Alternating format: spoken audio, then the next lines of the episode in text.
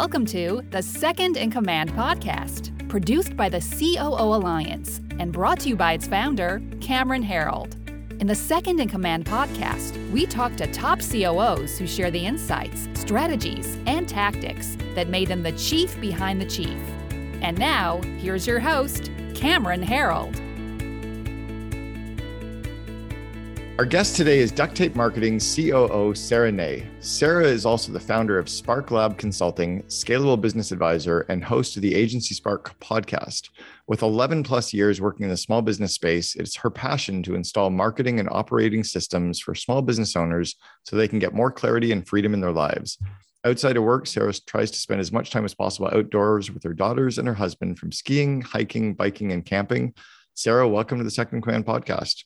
I'm excited to be here. Thank you for having me. Yeah, you are in the sweet spot of one of my current pain points, which is the whole outsourcing and the automation of marketing. How did you get into that whole space? A lot of it comes down to the fact that we our focus over the years has always been in the small business world. And so we work with a lot of small business owners who are wearing one hat in terms of the CEO and the founder, but also lots of little hats along the way. So they're doing marketing, they're doing sales, they're doing all these different tasks. And so for me, automating things was always a really important thing when it comes to marketing a lot of the business owners were doing things like they didn't have follow up campaigns in place once someone filled out a consultation form on their website. And so they were spending time writing these custom emails every single time to schedule a call to speak to them. And so a lot of what we do in our marketing work is we look at the whole customer journey and we look at how can we take things off of the business owners' plates and automate them so it makes their lives easier ultimately. All right. And I just looked at the the the your tenure, how long you've been working with duct tape marketing, 11 years, 3 months. So is John your spouse? Or he is my father. Your father? Yes, we're a family business. Okay, this is the, this is cool. Um, that would have been creepy thinking that that is your spouse. I've, I'm a member of our COO alliance, and I said something about, "Oh, so great meeting your husband the other day," and she goes, yeah, awkward. That's my brother. I used to get that more recently or more frequently. I used to be a Jantsch. My last name used to be yeah. Jantsch. And then I was married, you know, five or six years ago. And so now okay. Nay. Um, but that question came up all the time. People were like, is it your father or husband? So right. definitely, definitely my father. Okay. So I want to talk a little bit about, about that kind of component as well. well let's start there actually what what was it like starting to work with your father and working with him in a business? And what have been kind of the the good bad and the ugly of that? Because i imagine it hasn't always been easy. There's got to be the the typical family dynamics parts or the typical work arguments as well or frustrations. Can you walk us through some of the good bad and ugly of that? Yeah absolutely. So for, for your first point in terms of how did it all start um, i started it was one of my first jobs. I was an intern at an email marketing company. I did some traveling after that and then i came back to kansas city and i started about 12 years ago now as an intern at duct tape marketing. So i honestly i was a psychology major had an internship before that didn't have a ton of experience at that time. And so i started very slow and it was a great way to understand if working together with my father was even going to work and also you know it took me about two years to really understand marketing and understand everything we had going on. And so it was a mm-hmm. great really training period to get up to speed as well. So i started out as an intern and then progressed over the last two years from things like community manager marketing manager. Got into operations run our sales and now i'm essentially the director of our operations and have my hands in a lot of the different areas of our business today. And so, in terms of working with my father, we actually have a very great working relationship. Um, I've heard of this a lot, but he's more of the innovator, I would say. He has the ideas, mm-hmm. and that's where he's makes a huge value and impact in our business. And I'm more of the integrator or implementer. I'm very type A. and so I'm able to take these big ideas, which I also hopefully contribute to, and put them into a plan and actually make them work and move forward ultimately. And so, honestly, we've had a really complementary relationship over the years um, mm. because our different skill sets line up very nicely. Um, the good, the bad, and the ugly. We haven't had a lot of bad and ugly, and I'm not just saying that because I'm on a podcast. Like we we have jived. Really, we've been really fortunate and really lucky mm. where we've jived working together very well over the years. It's funny. Like I, I, talked to someone recently and they said, Oh, I would never hire anyone who I was related to to work for me. I'm like, Oh, that's sad. Like it seems sad that you couldn't work with somebody that you love or care about. Like it's it, that's the way it should be, right? Um, that you should be able to work through that. Yeah. And I think it's, I have a very strong passion for what we do. Mm-hmm. I mean, it, it was part of my childhood. My, my dad's run this business for when I was a child and I saw that. I saw him running. Like he took the leap to entrepreneurship around when I was born. And so I saw him go through all of those stages and experiences and how passionate he has been at serving the small businesses over the years. And so naturally, I have that in me as well. And so, you know, there's often times that I'm working late at night, early in mornings, like after my kids go to bed before they wake up. And it's not because he's over my shoulder saying, like, you need to get this stuff done. It's more of that I'm just so passionate about who we serve as well. And I also care so much about our business. And so that's, I think, led to a lot of our growth over the years. It's cool. Yeah, you get it as well. What's the what's the size of the business right now in terms of the, the not revenue, but the number of employees, et cetera? And then who are your typical clients? Yeah. So, in terms of size of business, we are small on purpose. And so there's about 10 of us, but John and I are the main full time employees, and then everyone else is part time for the most part. Um, so small, um, but we do a lot of a lot of things. And then our typical clients, we're a little bit different than a traditional marketing agency, where we have John, who's an author, speaker. He does a lot of training, workshops, webinars. That's one side of our business. We do consulting and coaching. So that target audience are small businesses, really in a range of industries over the years, but we, we typically work with like local service based in, industries. And then another branch of our business is we have a consultant network. And so we have about 150 marketing consultants, agency owners, coaches that are essentially certified in our methodology. And so they're able to use our approach to marketing to go and work with small to medium sized businesses. And so John launched that about 15 years ago um, now and and the efforts was, or his goal behind that was to make an impact on as many people as possible ultimately sure and what percentage of revenue would come out of that third component, like the, the licensing and the the hundred and some odd consultants? Uh, I would say about thirty percent. Okay, so it's a, it's, it's a meaningful size part of the business. Is that the core growth now? Is that where you're focusing on scaling? Yeah, we really are. I mean, scaling that group is one of our main focuses. It has been for a while. And so, you know, it's not ever meant to be thousands and thousands of people, but we want to continue to see growth and have a really tight knit community mm-hmm. there. And so that's definitely an emphasis. Everything that we do in terms of like creating content and value is always serving small business audiences, but also consultants and agency owners who are also small business owners as well. And and your dad and I have shared the stage before at a at a group that the Entrepreneurs Organization ran back at MIT. And he, how many books has he written now? I think it's seven. Seven.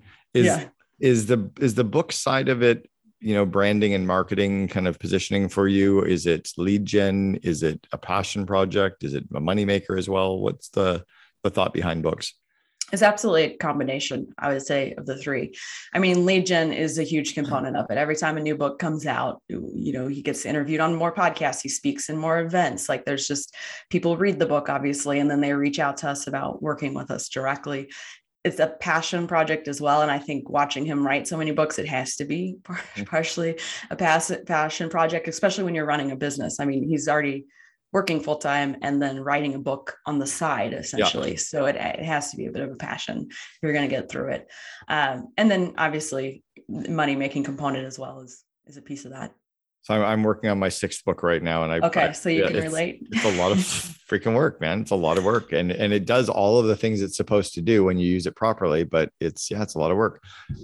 When are yeah, you every time he jokes at the end, he's like, "My my wife's not gonna let me write another one for a while." when are you writing a book? I don't know. That's a good question. I've actually been asked that before, and I haven't. I don't think I'm naturally as strong at writing as he is. So for mm. me, I think it would be a little bit more of a, a hurdle. But I'm not saying it won't ever happen. It's just not on the radar right now. My my books have all been done by me thinking out loud and recording all of my thoughts, and then getting everything transcribed, and then editing all the transcriptions. I can't sit down and type anything to save my life. Yeah. Um, but to just walk around talking and transcribing stuff has worked well for me. So I don't know. no, that's, that's great advice. I, I have hiking trails behind my house, and whenever I need to like do some deep thinking like that, I'll just go out and walk. So maybe I'll write a book walking one day. Maybe yeah, maybe it's like you know maybe there's a tie-in with the hiking too, right? Like the um, yeah. I don't know, hijacked hikes. Um, so what's not working in marketing these days? Good question. Um, I experience that a lot because, as I mentioned, we I lead our sales now. So one of the things that I have the opportunity to do is I get to speak to small business owners daily, weekly, all the time about their challenges and what they've struggled with from a marketing perspective in the past. Um, and the thing that I hear time after time is they're working with different companies that just promise specific tactics and they dive straight into tactics without understanding the customer journey. And so for example, people will spend all this money on like a paid advertising campaign and then they get traffic to their website, but no one converted. And it's like, well, what's the what's the experience after they're on your website? Are you capturing their email? Are you going to continue to nurture them? Are you continuing to build a relationship and trust? And so there's a lot of people promising all these shiny objects. So you should be on TikTok, you should be doing this, you should be doing this. And it's like, does that make sense for your target audience, first of all? What is the message you're going to go at those channels on? And then where are you trying to guide people ultimately? So that's a lot of the work we do. Um, one of our concepts that we've been teaching on for years and years is the marketing hourglass. And so it's basically how can you get someone to know like trust try buy repeat refer you? And from there that gives a lot of focus and purpose to your marketing because from there you can say okay what do we need to do in these stages? What are the cus- what is the customer expecting in these stages? Where are our gaps? What's our opportunity for improvement? And then that will help determine like what channels you should be on with what messaging because it gives it focus ultimately. All right. Did you just say no like trust try buy repeat refer? Yep Holy shit! First, holy shit! That I actually remember remember that was great. That I've said it for years, so I got it. You rolled it right off. But what's well, but the, the reason I first I, I, have a horrible memory to be able to ever do that, so I'm really impressed that I was able to do that. But I think the the reason I was able to do it is the hourglass kind of concept made sense to me conceptually. I yeah. saw like the top of it was the um the know like and trust, and then the bottom of the hourglass was the try buy repeat refer it just logically made sense. So that is that what you do then is work with clients on each of those seven stages of that process? Yeah. So ultimately, when we're doing strategy, which is 100% where we start with all clients, no matter what, is first, who's your ideal client? And then, second, what's your message you're going to lead with to attract that client and focus on their pain points and your promises. And then it's the customer journey. And so when we start analyzing the stages for someone we haven't worked with, a lot of times they have like a lot going on and no, like they're doing some ads and they're focusing on SEO and like they're speaking or whatever they might be doing. But then they don't really think a ton about the like and the trust and the try. They hope people will buy. so they're mm-hmm. hoping people go from no to buy. And then they haven't done a ton in terms of like how are they going to get repeat retainer type of clients. Um, and then they haven't maybe they're maybe getting referrals naturally in a lot of cases, but they don't have a referral program in place. And so yeah. oftentimes like people will have pieces of the hourglass that they're strongly focusing on, but not the full journey in place. Do you know the brand Cutco? I don't. It's the vector marketing. It's a sales program where they used to sell knives door to door and one of their biggest salespeople was out of Kansas City, a really close friend of mine, John Rulin. But he um, they're so big on referral based selling and and they didn't do cold calling. They just networked marketing. It was like network marketing but it was yeah. it was not slimy mlm marketing. It was like clean. All right yeah the, and on that note real fast the the whole referral phase is so important. Uh, john's written a whole book on it the referral engine but it's so important because if you can get a referral if we're going back to the hourglass that allows you to move from no like trust try really quickly because there's already a lot of trust built in. And so people are ready to ultimately move through your sales process faster because of the referral and so that's why putting emphasis on gaining referrals is so important for a business in terms of their existing clients but also strategic partnerships as well. All right, I'm going to go back. Let's go back and walk through the seven. I think that's what we should spend our time on. And and I'm I kind of chuckle every time you say John did this, John did that. When you're at home, like at Thanksgiving or Christmas, do you call him dad or do you? I do, him, I yeah. do. But for I mean, for 12 years, I've been mainly calling him John because we yeah. talk all the time in work settings, and so it's like it's it rolls off my tongue now. But yeah, my, it's, it's my brother funny. my brother worked with my dad for years, but ended up buying my dad's company, and for for a decade he would call my dad John, same name. Yeah. And like five minutes later, we'd be on the golf course. He'd be like, Dad, throw me my putter. I'm like, you just called him John 17 times today. Like, how does yeah. that even switch? He goes, fuck, we're at the golf course. Like, yeah, it's, it's easy. Like, yeah. Like, and it, so, he, and he's not trying to call him John or trying to call him dad. It's just this natural separation of state that happens that I think is really powerful. Yeah, I mean, I would agree with that. When I'm in a work setting, if I'm being interviewed, if I'm talking about, it, even if I'm like talking to him in front of our internal staff, like I'll still call him John. And it just right. it's natural in the work setting. Yeah. But as you said, if I'm at his house and we're hanging out, I would never calling him John would feel awkward in that. Right. it was. I saw Barbara Bush, um, George Senior's wife, speak one time, and she said that when she would call her husband for dinner, if the if the whole family was there, like let's say it was Christmas and she needed her husband to come into the kitchen as if she was cooking, right? But she she would say 41, get in here. And then if she wanted if she wanted her son to call, she'd be like 43, get in here. And instead, if she was calling them both, she'd be like 84. I love that. That's so cute. Um, and, but I was like, there's no way you were ever calling them into the kitchen. I'm sure you had staff bringing yeah, you your food, yeah. but, the, but it's a cute story. It's a cute story. Nonetheless. All right, let's go to the no so what are the critical things the critical lessons that we can do to is it for us to know our customer or for our customers and prospects to know of us? It's for your customers and prospects to know of you. Okay. And so typically when we're brainstorming the hourglass in each phase we'll say for your existing business. I work with um, a lot of remodelers, for example. That's one of our industries we work with. So let's just use it as an example. Mm-hmm. So let's say you're a remodeling company. How are your clients finding you today? Or how are clients finding, you know, other remodeling companies today? Is typically what we ask. Like, what are the clients already doing or the prospects already doing? And then from there, what should your response be or what opportunity of improvement could you have? And so an example, like some examples, a lot of remodelers, like a lot of that comes from referrals or reading reading reviews online at least. Like they mm-hmm. want to see trust, they want to hear from someone else. They ask a family, they ask a friend, they ask a neighbor who had work done. You know, referrals is huge in that industry. And so to me, that means that focusing on a referral program is really important for remodelers. A lot of people do turn to Google search. Um, even if they've gotten a referral, they'll still look online these days yep. um, to read more about them. So again, they'll read reviews, they'll look at their website, they'll look for mm-hmm. helpful content. Um, so Google search is an important component of it as well. Um, yeah. So it's basically just asking, you know, Google ads is another opportunity for a lot of remodelers, but um, it's just basically asking how can people learn about you or hear about you for the first time answer those questions and then you fill out okay based on that what should we really be focusing on from a tactical standpoint?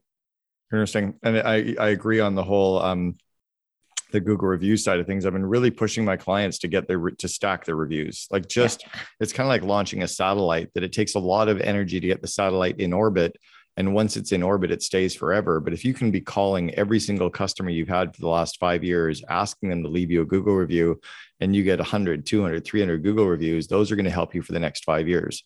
I'm, yeah. I'm astounded by the number of companies that aren't pushing for that. Yeah, I agree. I mean, especially local businesses. Hmm. I have a dentist, for example, and she's in Lakewood, good friend of mine that I'm working with. Um, but one of the first things we did when she bought a practice uh, couple of Novembers ago was like, let's start getting reviews from everyone you see, because especially a dentist office, they have a lot of volume. They have multiple right. people a day that they can be asking for referral or for reviews from. And so what we've implemented with her is an email that goes out, but also a text message. The text message gets a ton of response because people are literally getting it on their phone. They click a few buttons, they type some things, Simple. they send it as easy as possible. And I think that's the best thing we did for her from a marketing perspective because she got hundreds of reviews and now she has a ton of traffic coming from her Google Google business profile because of that. So yeah. it's it's one of the first things we do with especially our local clients. It's like okay, review strategy. How are we going to get them? Because um, it's a huge component. Yeah, you're kind of like the online girl for the offline world. It feels like like you you're a lot of your businesses are the the offline service based businesses. Is that right? Yeah, for the most part. I mean, we work in a range of industries, um, but for the most part, yeah, absolutely. It's people providing services locally is is kind of our niche. And the Google reviews then ties into the trust component as well, doesn't it? Because of the social proof and yeah that's that, a huge is... trust yeah huge trust um, social proof so we recommend you know in terms of that is having obviously reviews on different sites so industry related sites google Facebook, different platforms, mm-hmm. um, but also then obviously having reviews and testimonials and stories on your website as well.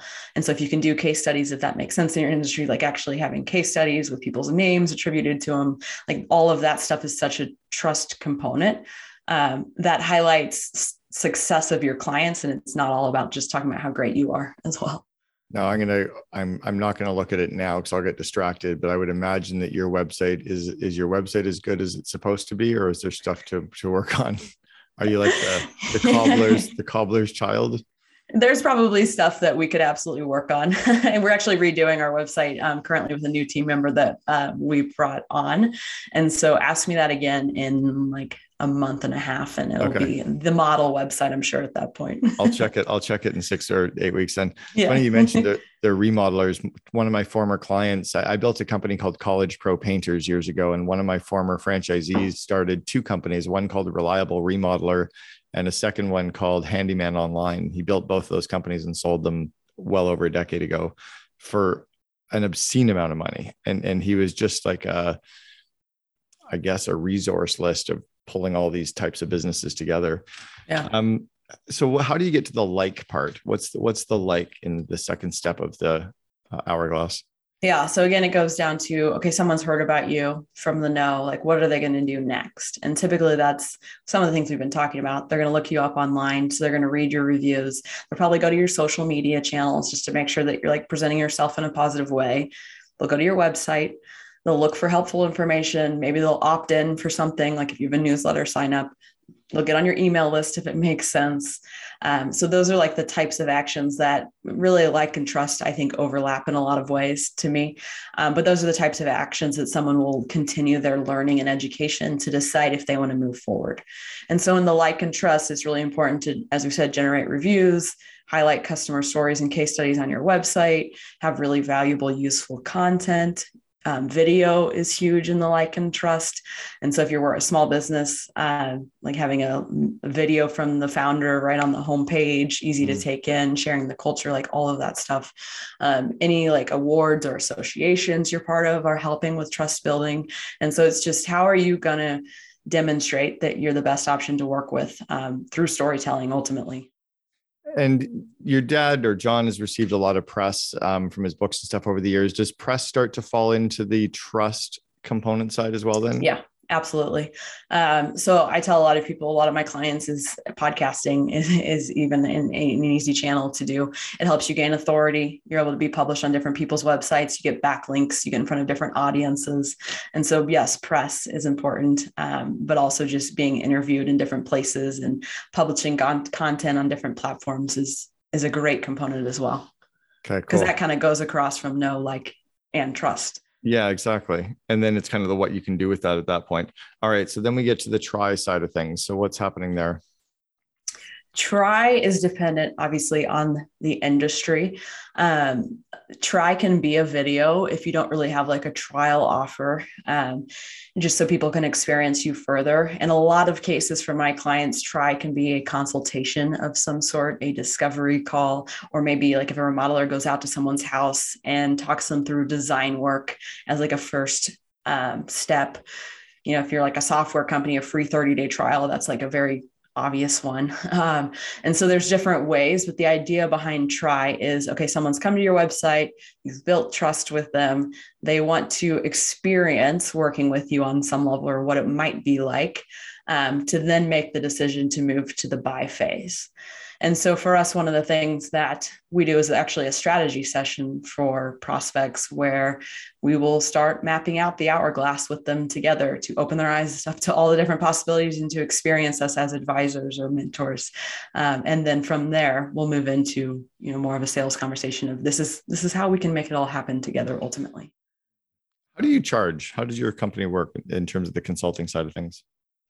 We start with strategy always. And so that's a 30 to 45 day package where we map out a lot of these components that we're talking about. So, ideal client, core message, customer journey, execution, and content calendar, like the biggest components of that. And then from there, we go to retainers for all of our clients. And so, you know, we try to stay with clients for years and years. I think John's longest client is like 15, 16 years now, a remodeler in Kansas City. Um, but our goal is to stay involved and really be a partner. Um, again, because if you're thinking of these small businesses, they don't have marketing team in place in most mm-hmm. cases. If they do, mm-hmm. we can coach them and train them up.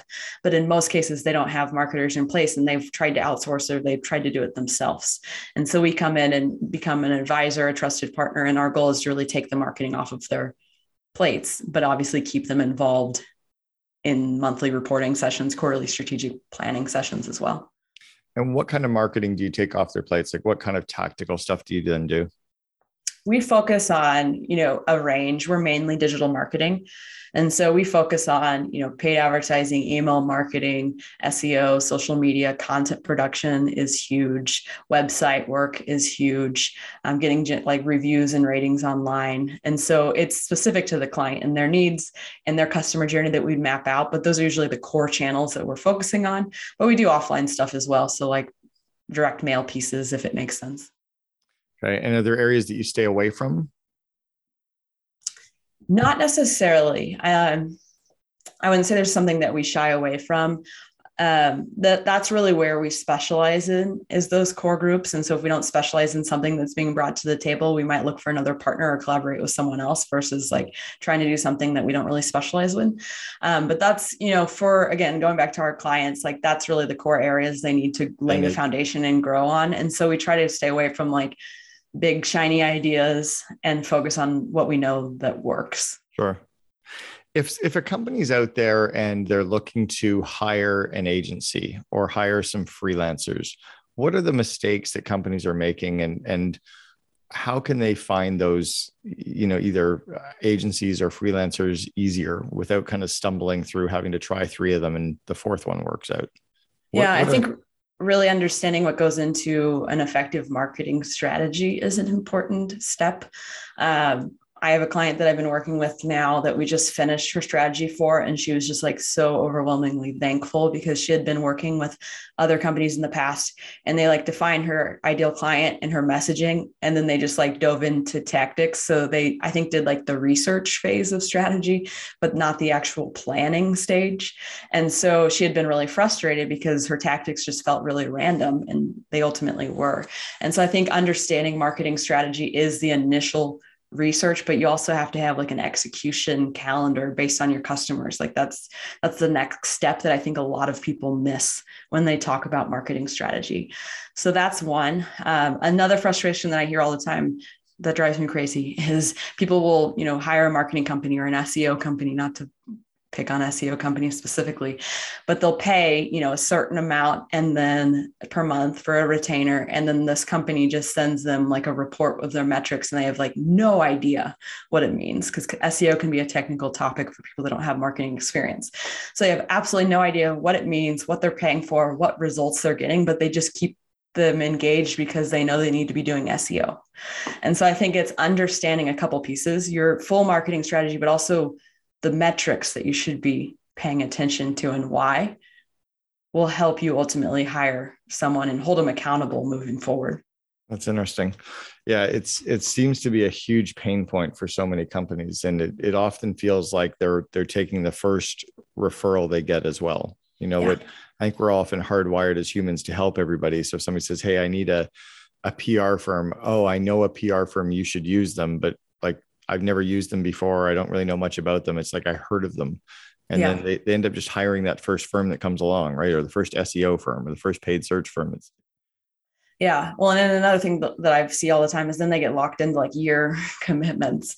And so I also think like if unless you really feel good about the company that you're going to work with, like I if if I would shy away from signing a year commitment until you know that they're going to be able to get you the results that they're promising. Yeah. And so for us, like I said, we try to work with our clients for years and years it's always a 30 minute month or 30 they can give us 30 day notice to cancel at any time like no matter what.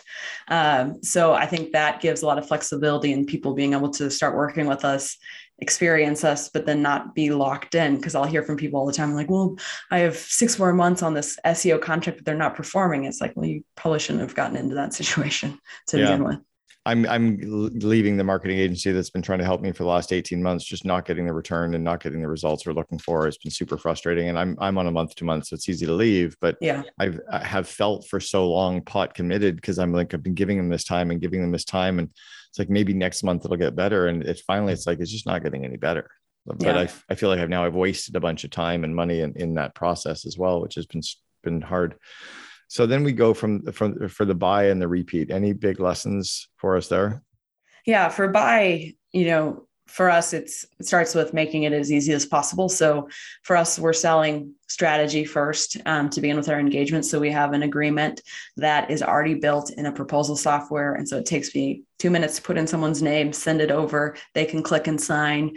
We also send a payment link with that. They can click and pay. So it's like, first of all, making it as easy as possible when someone says, I'm ready to buy, I think is a big piece of the puzzle.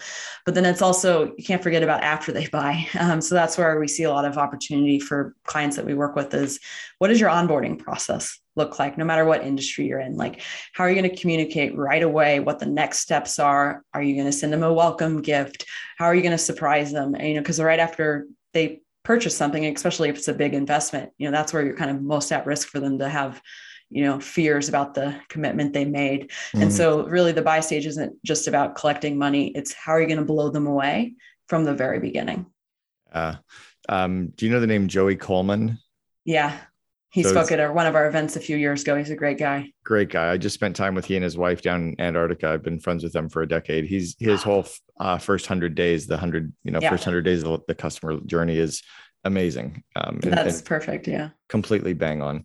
Um, all right. And then, so then we talked a little bit about the refer side of things. Let's go back on the ops side of the business for you. So, wh- where do you struggle right now in terms of operations? What are your kind of the day to day pain points for you?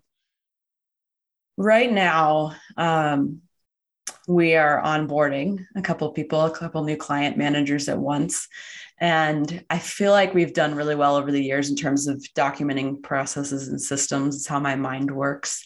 Um, but bringing on two members at once that have different background experiences as project managers and different ways of working, like it really gave us, gave me a lot of insight on how we can document our processes more efficiently.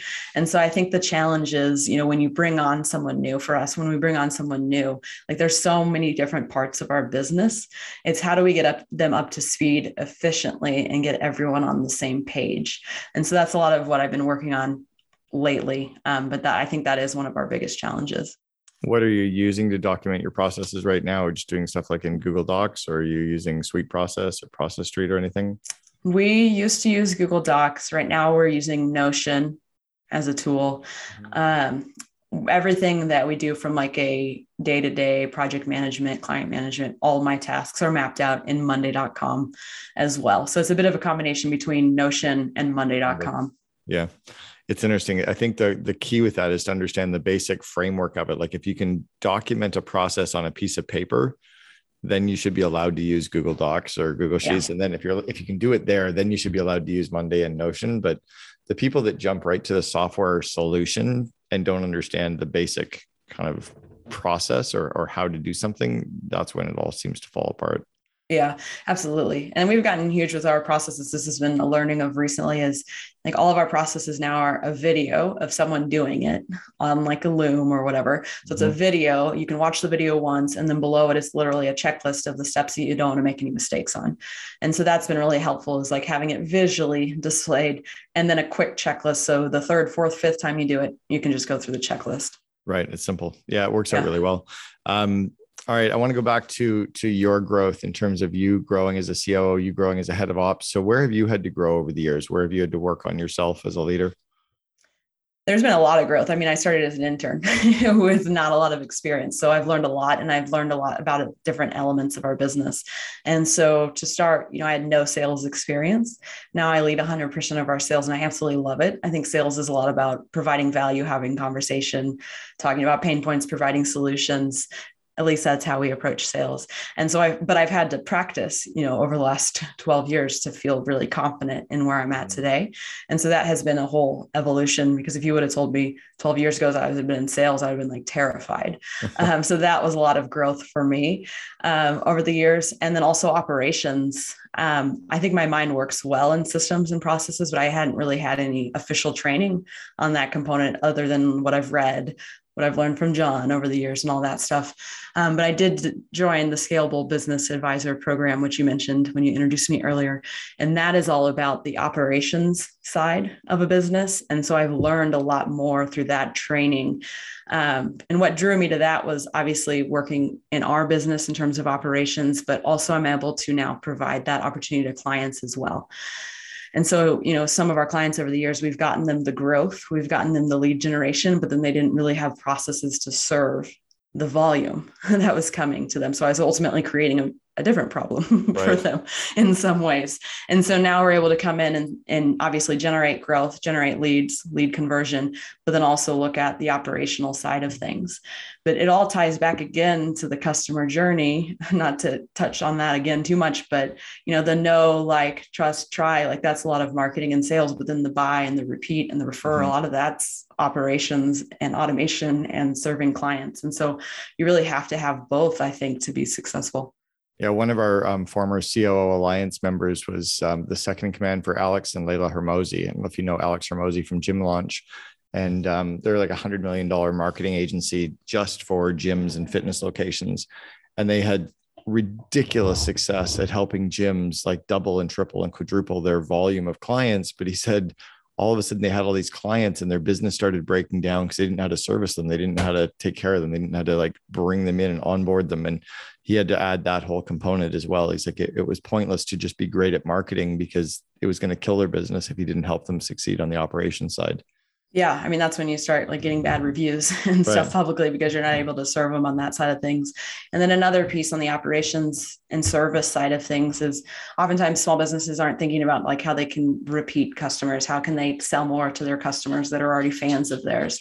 And so how can they continue to provide value as well? And to me that's a bit of an operational thing sales thing. That's it's it's the full piece of the pub like puzzle. It's not just about generating new leads or business. It's about mm. taking care and selling more to the people you already serve ultimately.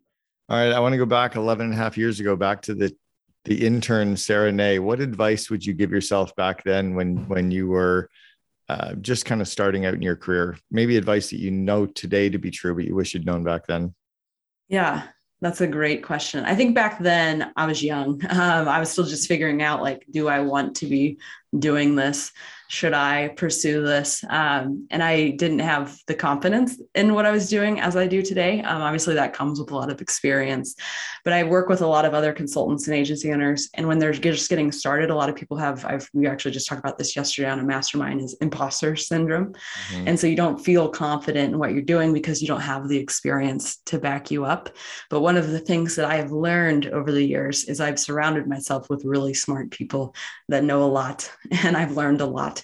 And so even if I don't have the answer, I still have confidence that I will be able to get a solution worked out for the person that I'm speaking with. And so, you know, I would, if I was speaking to my younger self, um, worry less about the confidence piece. You'll continue to learn and evolve and grow over time. It's amazing. Sarah Nay, the COO from Duct Tape Marketing. Thanks so much for sharing with us on the Second in Command podcast. Really appreciate the time. Thank you. You've been listening to Second in Command, brought to you by COO Alliance founder Cameron Herold. If you enjoyed this episode, please be sure to like, share, and subscribe to us on Apple Podcasts, Spotify, and our other podcast streaming platforms. For more best practices from industry leading COOs, visit COOalliance.com.